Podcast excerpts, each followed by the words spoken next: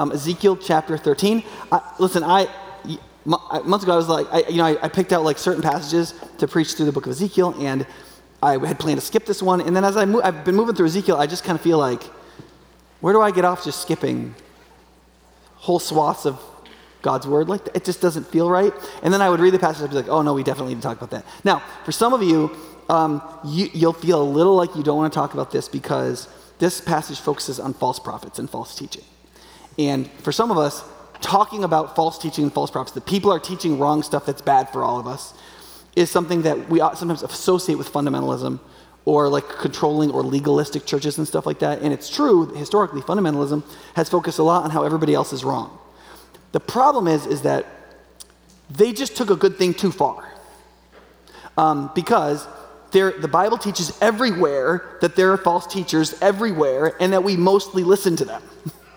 And so to say, hey, these people are too critical, therefore we'll never say another negative thing the rest of our lives, is to give ourselves over to complete delusion and to believe all kinds of lies and to not be able to follow God in any kind of meaningful truth. Does that make sense? So um, so we just have to preach all of God's word. I don't have to tell you. Like, you don't get to just skip stuff, right? Okay.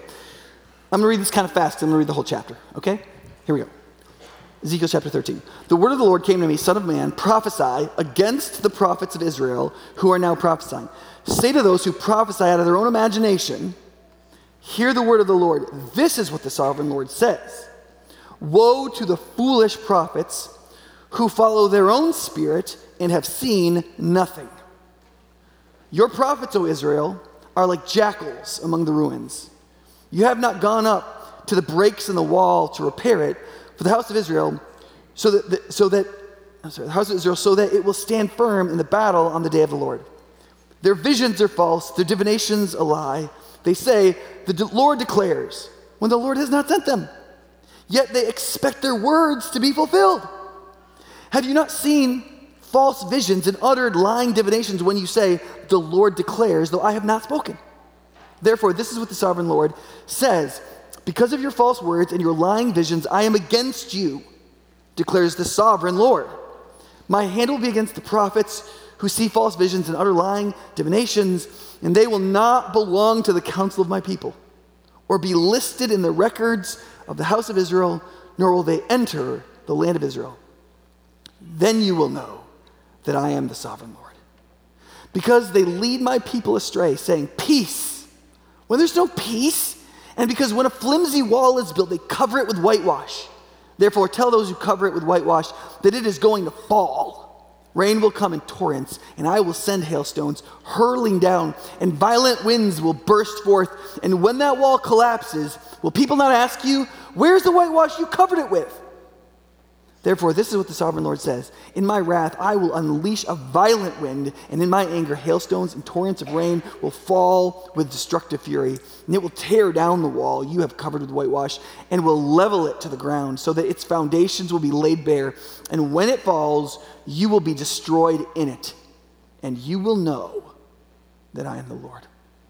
So I will spend my wrath against the wall and against those who cover it with whitewash, and I will say to you, the wall is gone, and so are those who whitewashed it, those prophets of Israel who prophesied to Jerusalem and saw visions of peace for her when there was no peace, declares the sovereign Lord. Now, son of man, set your face against the daughters of your people who prophesy out of their own imagination. Prophesy against them and say, this is what the sovereign Lord says. Woe to the women who sew magic charms in all their wrists and make veils of various lengths for their heads in order to ensnare people. Will you ensnare the lives of my people, but preserve your own? You have profaned me among my people for a few handfuls of barley and scraps of bread by lying to my people who listen to lies. You have killed those who should not have died, and you have spared those who should not live. Therefore, this is what the sovereign Lord says. I am against your magic charms in which you ensnare people like birds, and I will tear them from your arms, and I will set free the people you ensnare like birds, and I will tear off the veils and save my people from your hands, and they will no longer fall prey to your power. And then you will know that I am the Lord, because you disheartened the righteous with your lies when I had brought them no grief, and because you encouraged the wicked not to turn from their evil ways and so save their lives. Therefore, you will no longer see false visions or practice divination. I will save my people from your hands, and then you will know that I am the Lord." Well, okay. I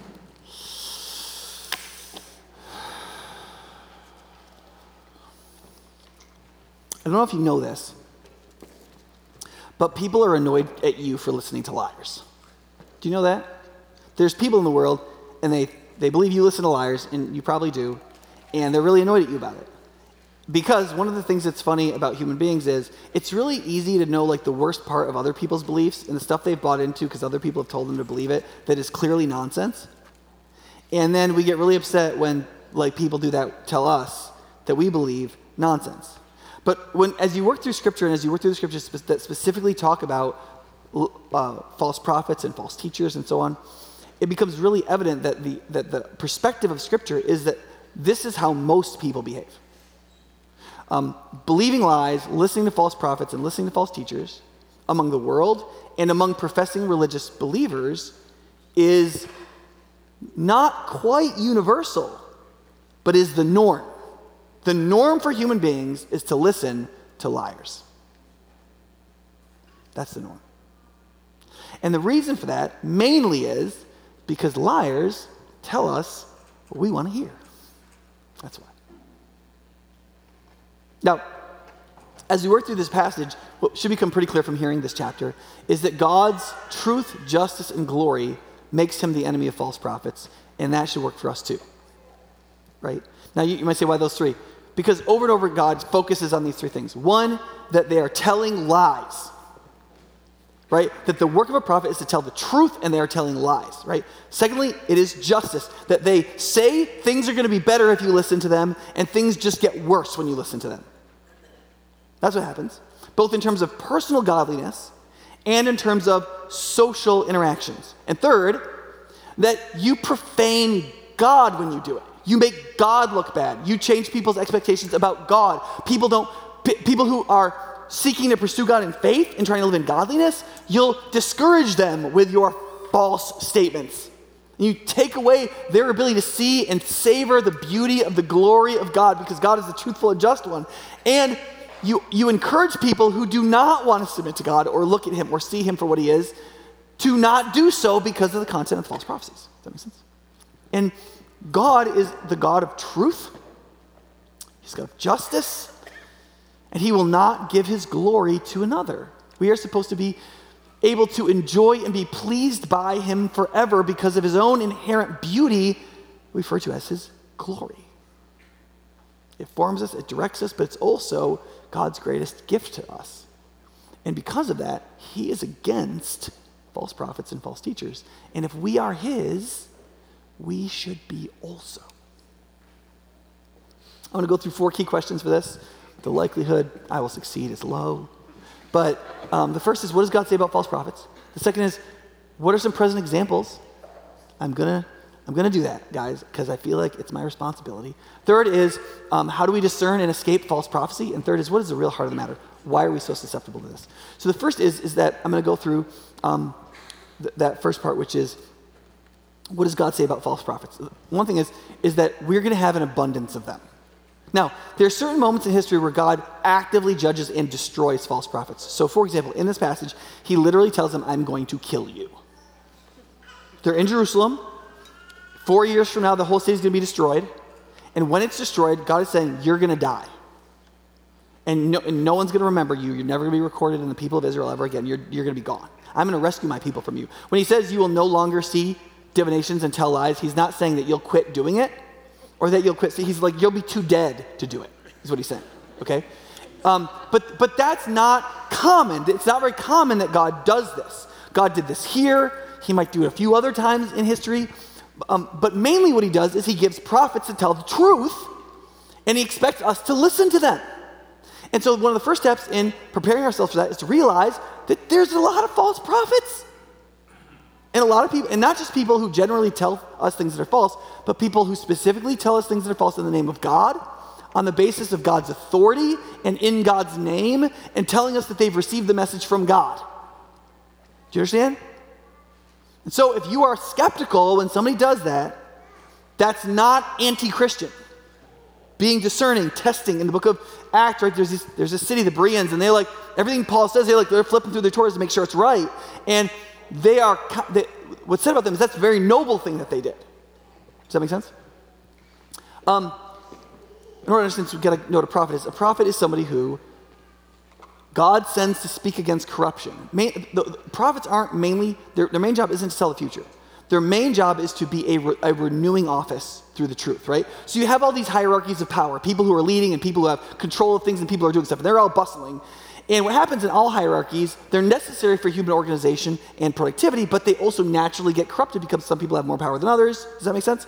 And so there is this office of somebody from the outside who gets nothing from it, who simply speaks the truth and tells the truth, and the truth is supposed to have its own power, right? And that person is the last line of defense to renew corruption, which makes it particularly bad when the person in that office is corrupted. Do you understand? There is a specific sovereign and sacred duty on the office holder of the spiritual teacher and spiritual prophet to not allow yourself to be corrupted and to be fighting constantly against spiritual corruption. Because if the anti-corruption renewal office gets corrupted, you got problems.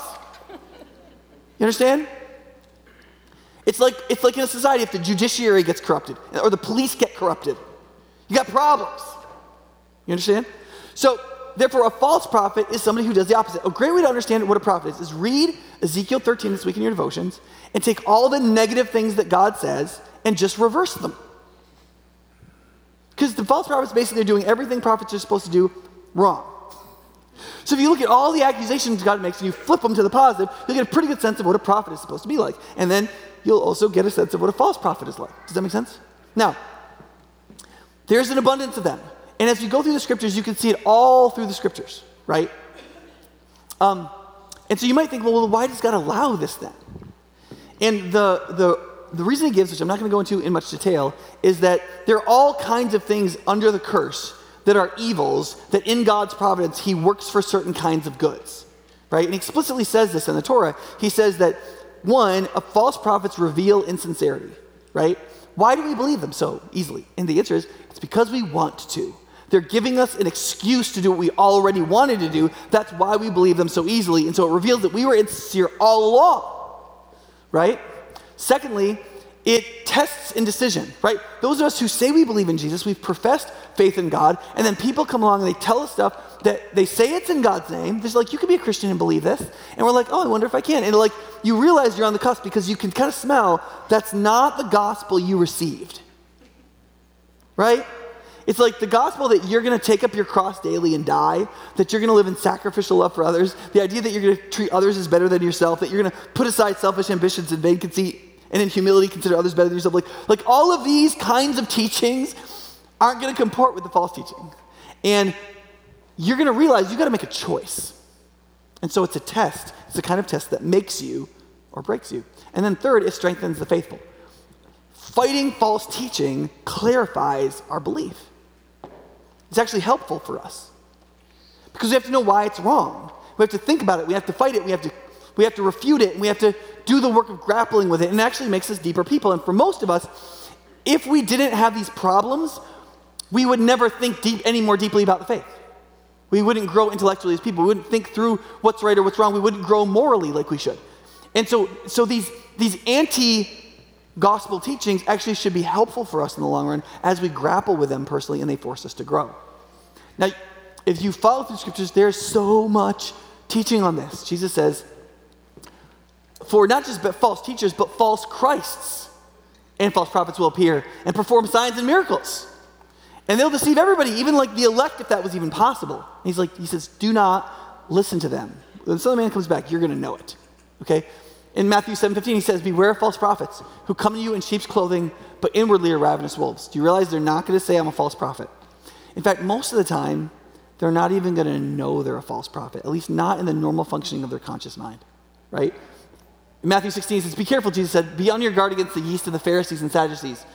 And then, and then a few verses later, he says, then they, the disciples, understood that he was not telling them to guard themselves against yeast and bread, but against the teachings of the Pharisees and Sadducees, right? Jesus' false teaching is like yeast. It like gets in there. You don't really realize it's getting in there, and then it changes the nature of the whole thing, and you don't even realize that it's doing that. And that's happening to some of your faiths, is that you're you're not you're not believing Jesus isn't the Christ, or the Bible is the opposite of the Word of God. What you're doing is you're allowing the yeast of little premises of the world to come into your faith, but they're not compatible with your faith's structure as revealed in Scripture. And so it begins to make these like these little holes, and it begins to like problematize things, and you don't really know what those premises are, and so you think the problems must be with the bigger structure of the faith, which leads you more and more to find it more implausible, which ultimately leads you to believe that it's false. And you don't realize that's not because the faith is false and that it's not coherent. It's because these little yeast assumptions, premises have kind of come in. You didn't know they were incompatible with Christian faith. You didn't even know you were buying into them, because oftentimes you get them from the structure of the society rather than just its direct teaching. And what it does is it affects the way you think about everything, because you aren't on your guard or being careful, right? Second Corinthians eleven, the Apostle Paul says, what I do, I will continue to do in order to undermine the claim that that those who would like to claim that in their boasted mission they work on the same terms as I do. He's basically saying there's a bunch of people who claim to be an apostle like me, and they boast like they are, but they don't do any of the stuff, right? And he says this, for such men are false apostles, deceitful workmen, disguising themselves as apostles of Christ. It's like you need to know who they are, and you need to know how to resist them, right? So, at, and he says this about those false leaders. It's no wonder, because even Satan himself disguises himself as an angel of light, right? See what he's saying? He's saying, listen, the devil himself doesn't come and say, I'm the devil, right? Devils and temptations come as positive propositions about how your life's going to be better and how everything's going to be good and how you don't have to be so restrictive and can't you just, right? He's like, now listen, if Satan does that, if devils do that, if temptation does it, what do you think is going to be the, the the idiom or the way his emissaries function? People who are under his sway, they're going to behave like him. They're going to come as angels of light, and they're going to be numerous, and they're going to even say they're apostles or prophets or teachers, right? Acts twenty, he said, um, Paul is talking to the, the leaders of the Ephesian church, and he says to the shepherds of the church, be shepherds of the church, which he, that's Jesus, bought with his own blood. I know that after I leave, savage wolves will come in among you and will not spare the flock. Even from your own number men will arise and distort the truth in order to draw away disciples after them. So be on your guard. You see, he's saying there's going to be people who will look nice, but they're spirit, in reality, they're ravenous wolves. Their goal is to bring disciples after themselves rather than into the unity of the body of Christ's church, right? And um, therefore, you have to be on your guard. And that's people who will come from among us. Does that make sense? And we could go on and on and on. I better just keep going here. Okay, you can look at that later. Um, this is number two, by the way. Um, no, wait, that is one. So that's... review. So secondly, false teachers false teachers are cynical or self-deceived opportunists.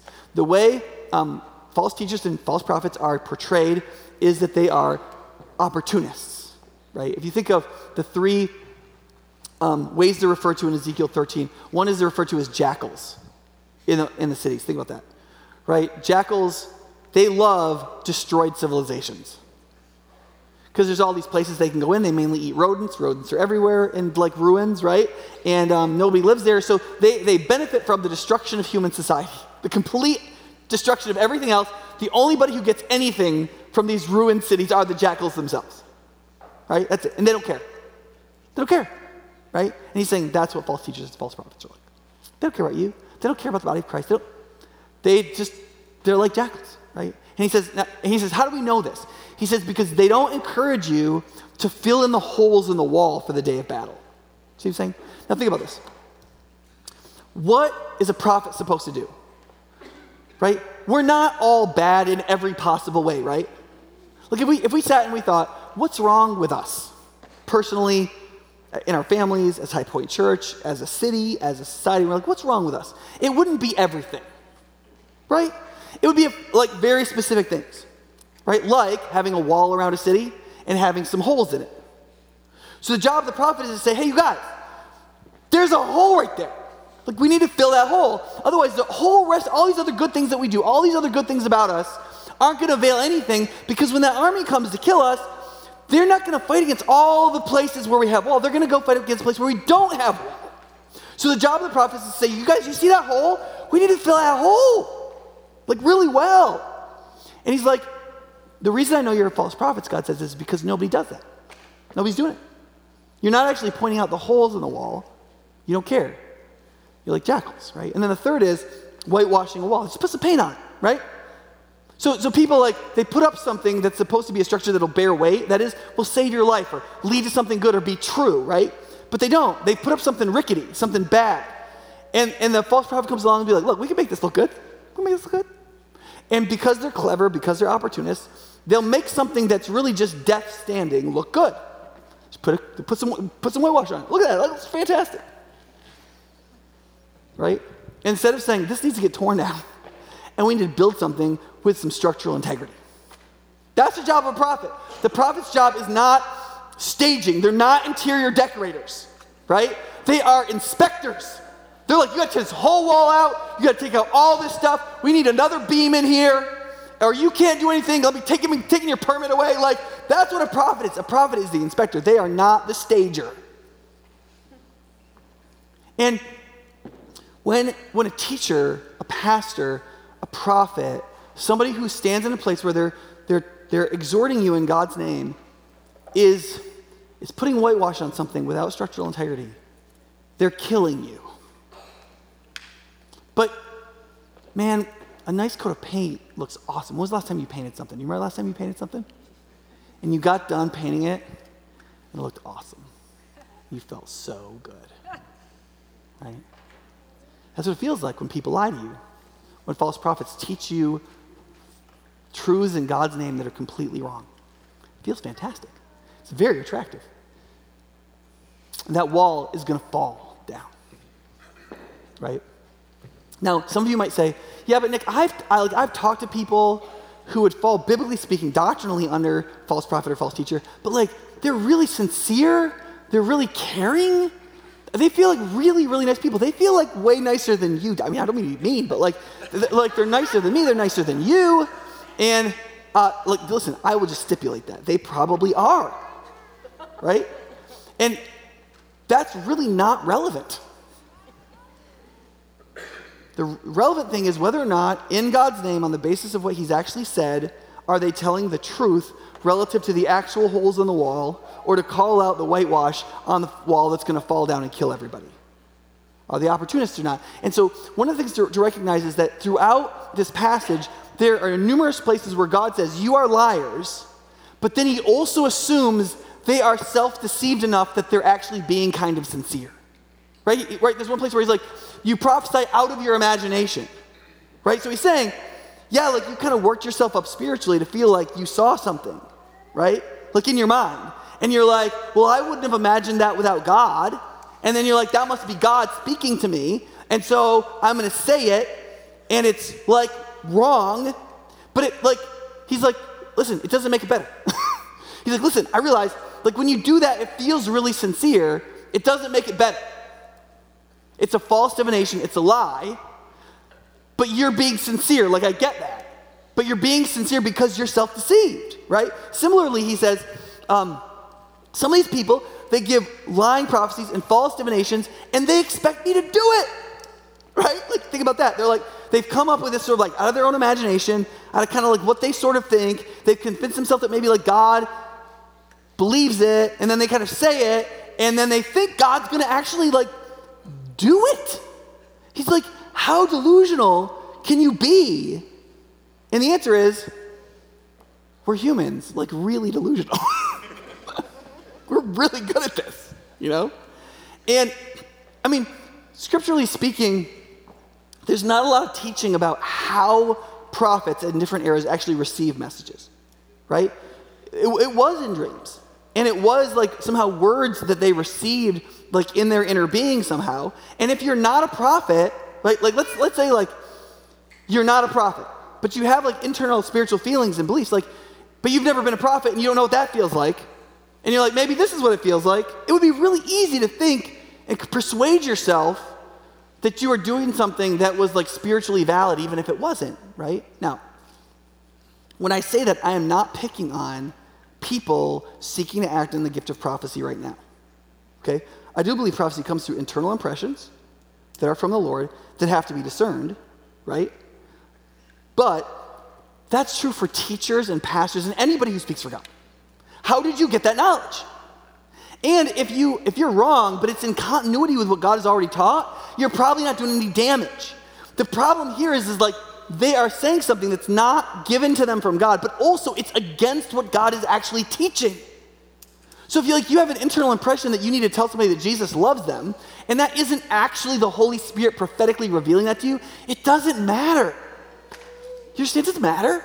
If you want to tell somebody not to quit, if you want to tell somebody that like God is for them in dealing with these things in their life, that they, they care about like what you're struggling with, that, like, and you like feel like a word like inside of you, whether that's you trying to love them, produce like, or whether that's the Spirit, or whether that, whether the Spirit's working in your conscience, that doesn't matter. Do you understand? Because if what you're speaking is in line with the Scriptures and it's circumstantially encouraging and helpful, whether it's an encouragement or whether it has a prophetic touch to it, doesn't really matter. But when you start saying stuff like, our church should do this instead of that, or that person's evil, or this is this or that, or this person's gonna get elected president, or something like that, that like then it gets real touchy. You understand? Okay, I need to keep moving. But like, here's the point I'm trying to make here, and it's really important. Most of the false prophets and teachers that you will interact with will be compelling, and they will feel really sincere, and it's because they are sincere and compelling. Do you understand? That's why God has given so much explicit revelation in speaking and showing himself in what he believes is true, so that we have a voluminous amount of revelation to compare these words with, so that we can know whether or not they're true or false. Because he knows. It's really easy, and we want to believe people that we find engaging and sincere and interesting. Right? The third is, is that God is against false prophets. He just refuses, listen, I'm going to kill you. I'm gonna, I'm gonna, I'm against you, and I'm against the things you said, right? I'm against you, and I'm against the things you said, right? Now, I'm gonna skip this because I kind of covered it in different ways, and I want to get to some things that are direct. So first, I'm gonna give you, I'm gonna give you two generic and two specific examples of what I would consider false prophecy and false teaching. Um, two generic and two specific because I want to like. help you think through it by moving from examples to other examples, and I frankly want to say these two examples because I think, like, at some point I have to be like, you guys, do not be deceived by this, and it is affecting huge swaths of people in the church. In fact, I would argue, I don't know what number put on it, maybe eighty-five percent of Christians are affected by one or the other of the specific false teachings that I'm going to refer to. So first, let's do the generic ones. Sometimes the false prophet is just self-glorifying. They're just into themselves. They're like a charismatic person. And like it says in Acts twenty, they're just trying to win disciples after themselves because they're an opportunist. And you have to learn to smell out these self-interested people, right? Secondly, there's really self, self-assured and sincerely wrong people.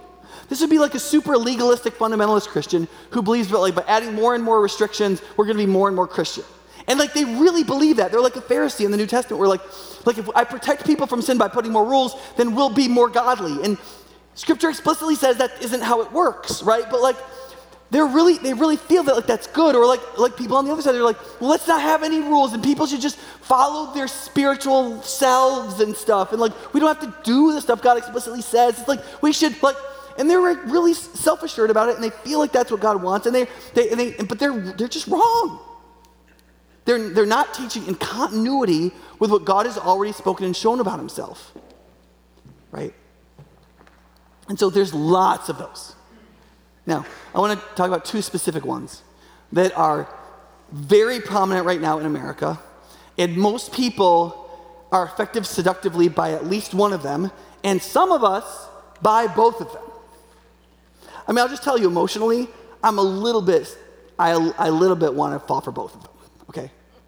Um, the first is what I'll call dominionist Christianity. This is the kind of stuff that would fall under like Christian nationalism. Um, so like, like, for example, there were a number of like people with prophetic ministries in America that prophesied that President Trump would become the president again, okay? And like one guy, he had the dream that the Dodgers would win the World Series, Amy Coney Barrett would be on the Supreme Court, and Trump would win election second time. And the first two things, like, it happened, which, like, the Dodgers, you know? And then, um, so he was like, he felt like he had heard from the Lord, you know? And, and listen, these prophets did not say that Trump, in the secrecy of what really happened, would receive more votes than President Biden. They said he would be elected and inaugurated, okay? And so, um, and so some of them, after that happened, they were like, oh, yeah, I was, I was, I was wrong. And they got, some of them got death threats. A, a number of them said, when I apologized for being obviously empirically wrong for making that prophecy, I took way more flack for apologizing than for being wrong, right? And and the, the false teaching, the heresy that is under this is not being a Republican. It's not even liking the structures of Christendom that are primarily European.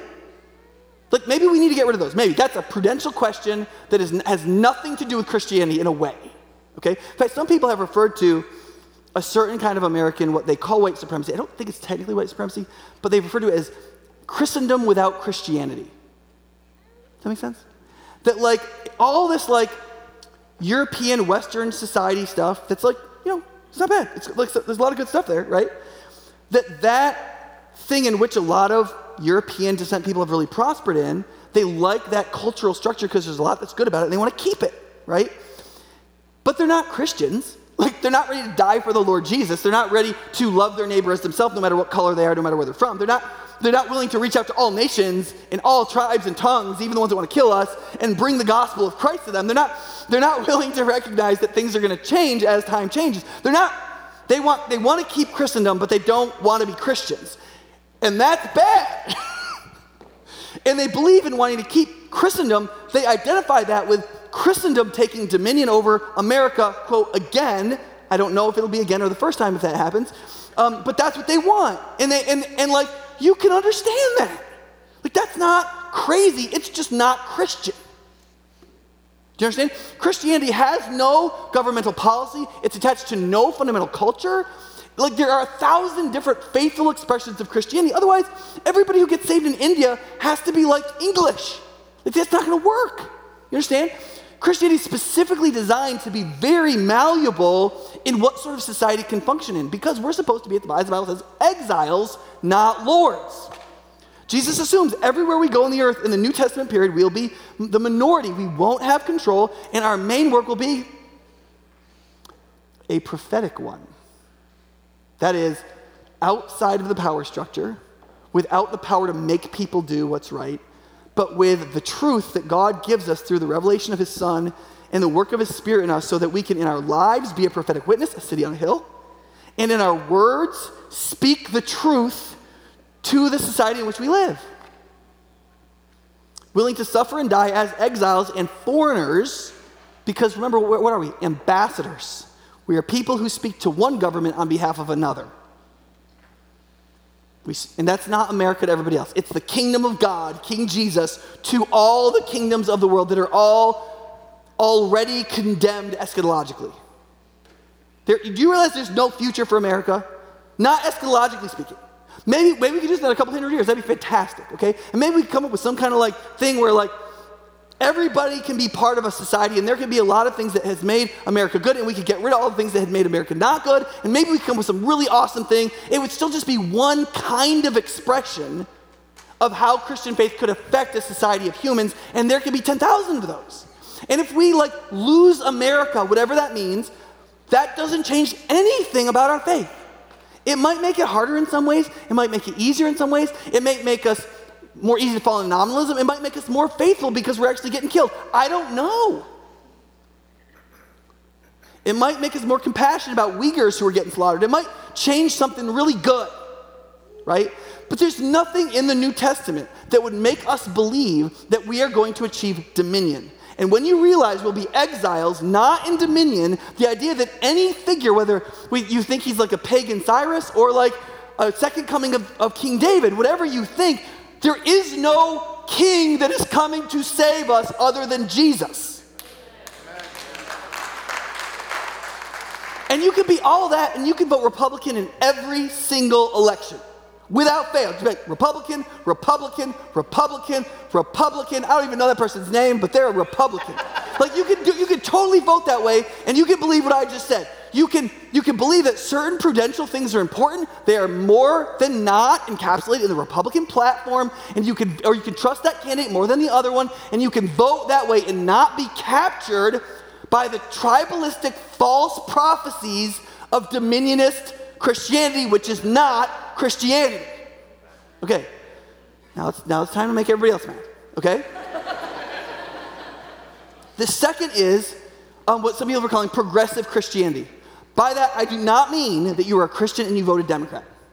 Okay, a person, a Christian who looks at things in the philosophy of progressivism and judging them on the basis of the truth of the gospel and scripture, selects certain things that are real reforms that we should take seriously and consider, and then throws away everything else like they do with all the world's philosophies. That's not a progressive Christian, that's a Christian. Do you understand? That's a Christian. We're supposed to do that with all the philosophies of the world. And so you can go and you can look at progressive, you can be like, you know, we should consider that. And like, yes, we should move a little bit in this direction. And you know, that's a helpful insight, and right? Or like most of this is right, that's how I'm gonna vote. Either way, but here's the thing. There is no such thing as anything Christian. There is no progressive Christian. There is no conservative Christian. If the word that comes before Christian means Christianity is judged on the basis of this philosophy. The problem with progressive Christianity as a cultural phenomenon is that the progressivism judges the Christianity rather than the Christianity judging the progressivism. If the progressivism judges the Christianity, that is called idolatry. That's what that's called. And that is happening a lot, especially people under thirty. And listen, I get it. I get it. Um, We always want to capitulate to the philosophy that's in ascendancy and that controls the culture. You may be like, Nick, it's like fifty-fifty. It's not fifty-fifty, okay? It's not fifty-fifty. All of the things that are the controlling hierarchies of the culture are possessed by progressive ideology in America right now. All the media, all the art, all the government. You may be like, not the government. No, the government. All the people who inhabit the bureaucracies of the American government, which is millions of employees, are predominantly pro-large government and the policies go along with this. Listen, I was reading my wife's um, social work and social policy textbook, okay? The Communist Manifesto is more conservative than that. It is unbelievable the things that that book said. And that is just the standard textbook you read in your introductory class on social policy and social, th- and social work. Now listen. We need Christian social workers. Social work is an important and noble profession. The helping professions are noble professions. They are like philosophically gone right now. Do you understand? And so what has to happen as believers is we're gonna have to look at the scriptures, and here's the main problem. Here's why it's so deceiving. Remember I said before, it's like it's like yeast. Like these little presumptions get in. You don't deny Jesus is Lord or scripture is true. It's like these premises get in, they undermine things. What it is is a change in an understanding of what a human being is. That's what it is. It's the belief that human beings are fundamentally malleable. You can be whatever you want to be. It's the belief at the same time, biologically, they're completely unmalleable, that they just are what they already are. It's the belief that there's no objectivist moral claim on human beings and very little inherent moral capacity in human beings. There is a very strong idea of neurological determinism. You just are what your brain does. There are people putting forward policies that like, if you can tell neurologically that somebody's gonna do bad stuff, you just preemptively put them in prison. Because they're like, haters gonna hate, you know what I mean? Like, there's people are gonna do what their neurology tells them to do. Like, there, there, there is a Christian way to be communitarian. There's a Christian way to say everybody should have enough. There's a Christian way to care about those who are not in the ascendancy or in the incumbency, who are what we call disenfranchised in society. There are ways in which Christians should care about that, which we should engage with, and we should help people relative to it. There's a lot in the Democratic platform and in what we generally refer to as broadly as progressivism that is helpful, correct, useful, interesting. But that no philosophy can judge the Christ, or you aren't a Christian. It says in Second Corinthians, Paul says, we take every thought and hold it captive to King Jesus, demolishing the stronghold that is the hierarchical controls these philosophies will take over us as displayed by their false prophets to us. And there's a whole movement of in churches like ours of people coming in like, we should deconstruct our faith and we should problematize it. We should blah, blah, blah, blah, blah, blah.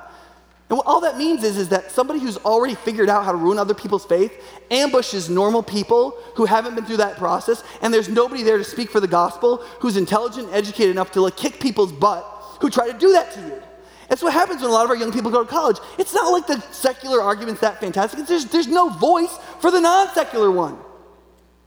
And so they go and they're like, well, this person, this professor's smarter than my youth pastor, so, or has a better degree, or I hear this everywhere. Everybody seems to be going along with this. This must be right. And it's not. It's a whitewashed wall. It's some of the very people that want to help us in the problems we're in right now are the, literally the people who made these problems. One of the biggest frustrations with this secular philosophy, they have destroyed people's lives by destroying the things that make life good.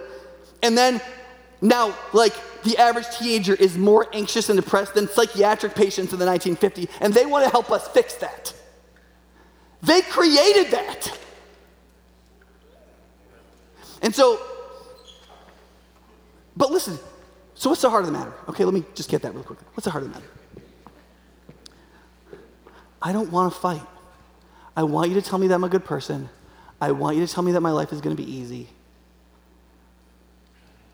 I, that's what I want. I don't, I don't, I don't want to fight, okay? Like, I don't want to have to do this every day. So you want to tell me that, you want me to tell you that you can say that you're a woman if you're a man?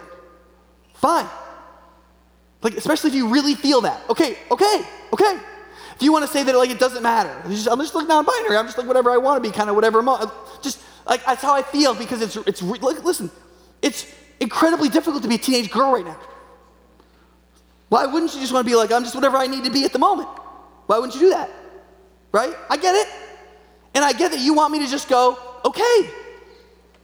And I want to, because I don't fight. I want you to tell me I'm a good person, and I don't want there to be all this stress.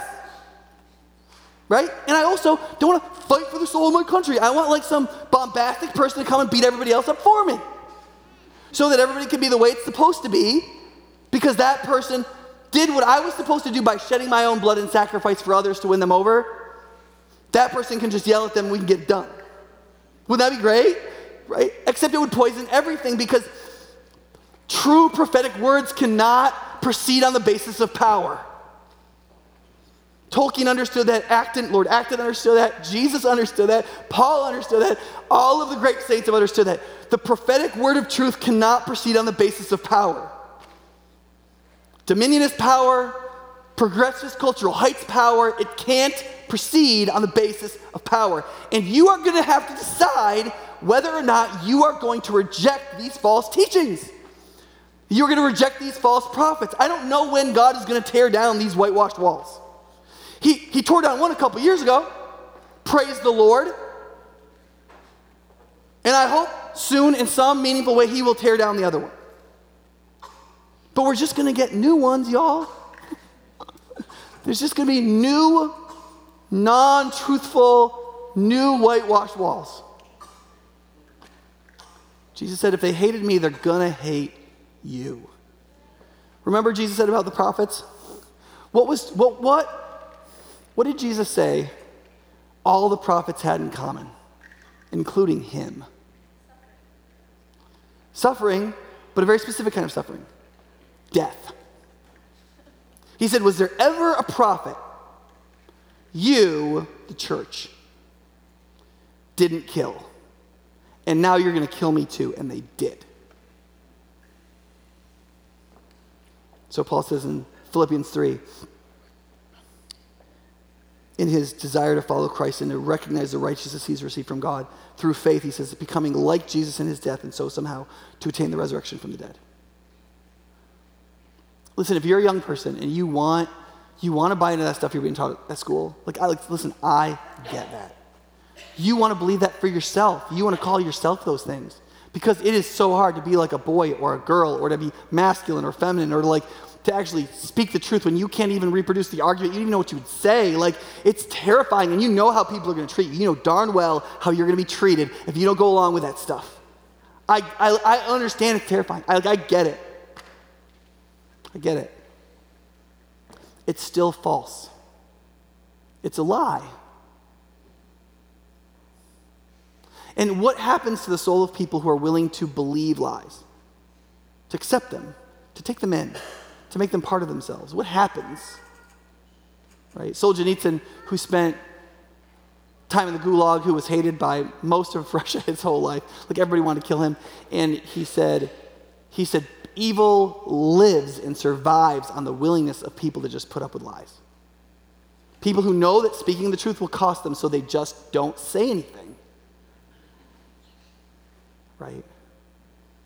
And so the good say nothing and the bold control everything.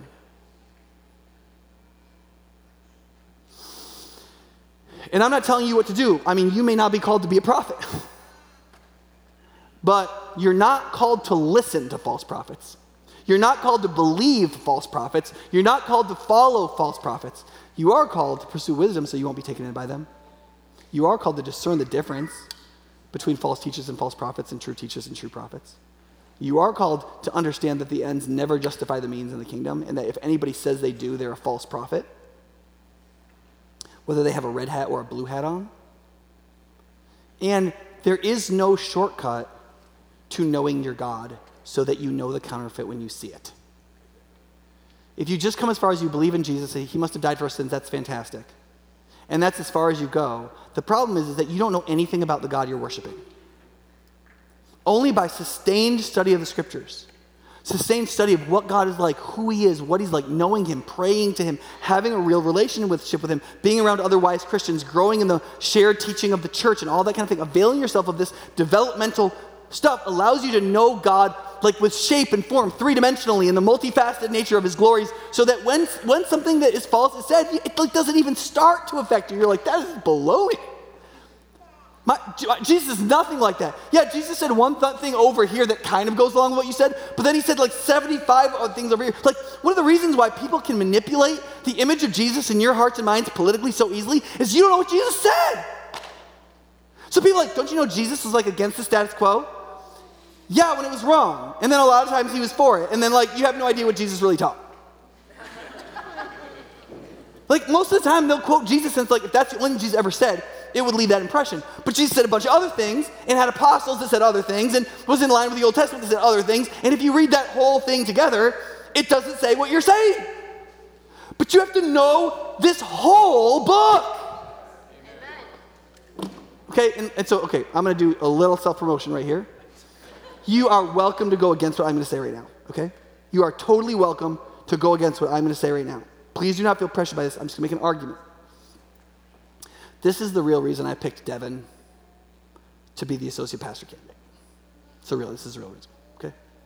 She's a P H D in an incredibly progressive place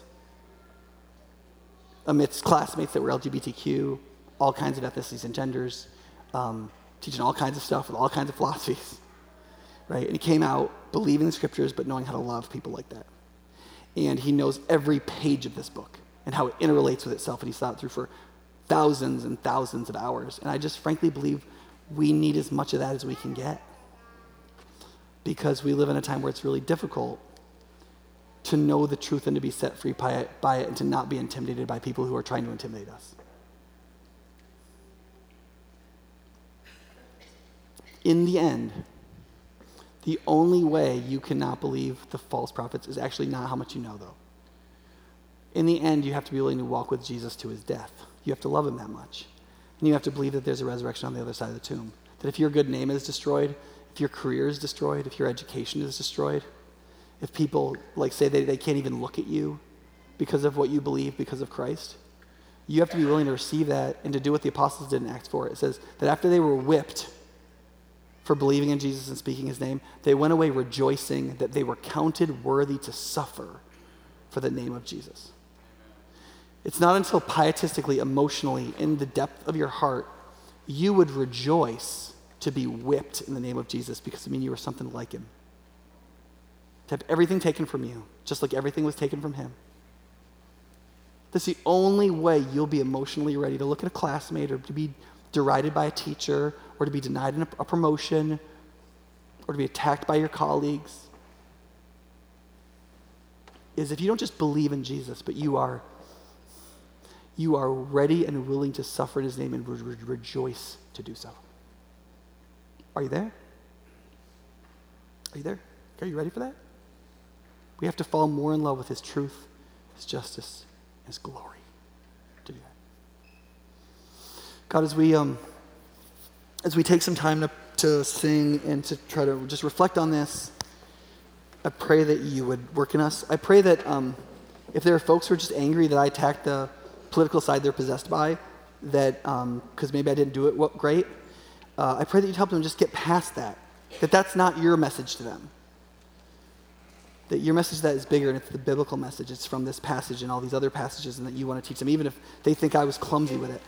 Help us be engaged with you. Help us to remember what you said in the Bible, not what Nick said on Sunday. And help us to embrace and grapple with you so that whether we are confessing you and paying no cost or confessing you and paying every cost, we would find a thankful joy welling up inside of us instead of a great anxiety, because we are yours in a more deep way. And I pray that the joy that comes from that would overflow in your church and among us each. In Jesus' name.